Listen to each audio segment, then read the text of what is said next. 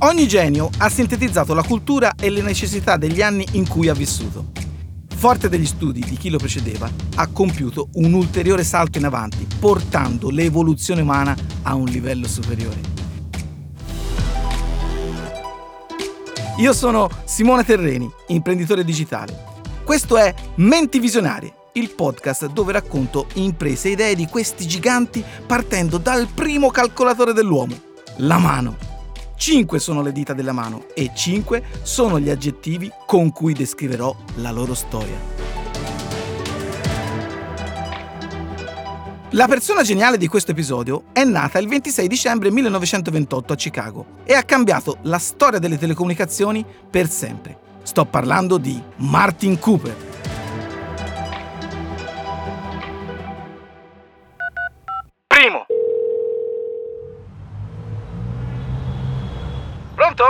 Pronto? Joel, sono Marty. Ti sto chiamando da un telefono cellulare, ma un vero telefono cellulare. Un telefono cellulare personale che sto tenendo in mano.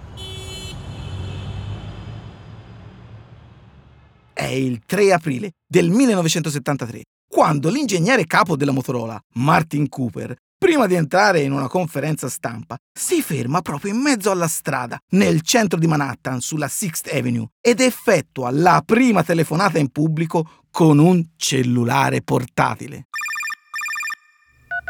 Burlone. Joel dall'altra parte del telefono rimane in silenzio. Ha capito di essere arrivato secondo. Joel Engel è il capo della ricerca ai Bell Labs e come Cooper sta cercando disperatamente di trovare un modo per sviluppare la telefonia cellulare. Tra la Motorola e la Bell c'è una vera e propria gara a colpi di brevetto per accaparrarsi per primi questa tecnologia. Cooper, in pratica, sta sbeffeggiando il suo rivale perché ci è riuscito prima di lui, un po' come fanno due bambini che si prendono in giro. Modaiolo.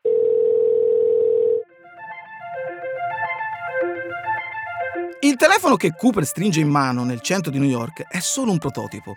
Serviranno altri dieci anni prima che la Motorola lo possa diffondere sul mercato. E altri dieci in ricerca e sviluppo, con una spesa complessiva di 100 milioni di dollari prima che la Motorola cominci a guadagnarci qualcosa. Nel 1983 il primo modello, messo in commercio alla modica cifra di 4.000 dollari, si chiama Dynatac.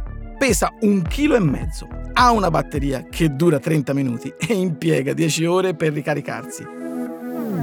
Michael Douglas lo renderà celebre nel film Wall Street. Sì, il denaro non dorme mai. Fantascientifico! Cooper confessa di aver preso l'idea per realizzare il telefono cellulare da Star Trek, la famosa serie tv fantascientifica degli anni 60. Live long and prosper. Dai pianeti in cui sono teletrasportati, il capitano Kirk comunica con l'astronave Enterprise per mezzo di un apparecchio che nel telefilm viene chiamato Communicator. Gentlemen, beam me aboard. We can't, Captain. Transporter is out again. Come sempre, l'uomo prima immagina le cose e poi le inventa.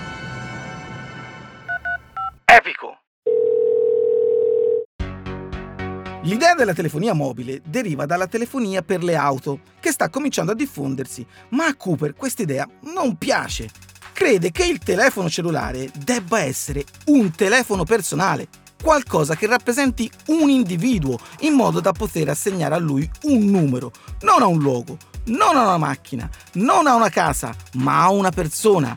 E in soli 90 giorni lo realizza. Marty Cooper ha realizzato numerose altre innovazioni, come i cristalli al quarzo e il display a cristalli liquidi, e ha portato tutti noi nell'era della telefonia mobile.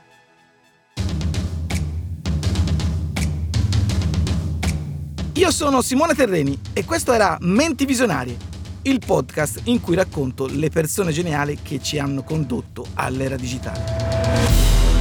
L'adattamento audio è di Francesco Marchi, il fonico di studio e sound designer è Antonio Mezzadra, la produzione è di Voice.fm. Il podcast è stato realizzato grazie a VoIP Voice.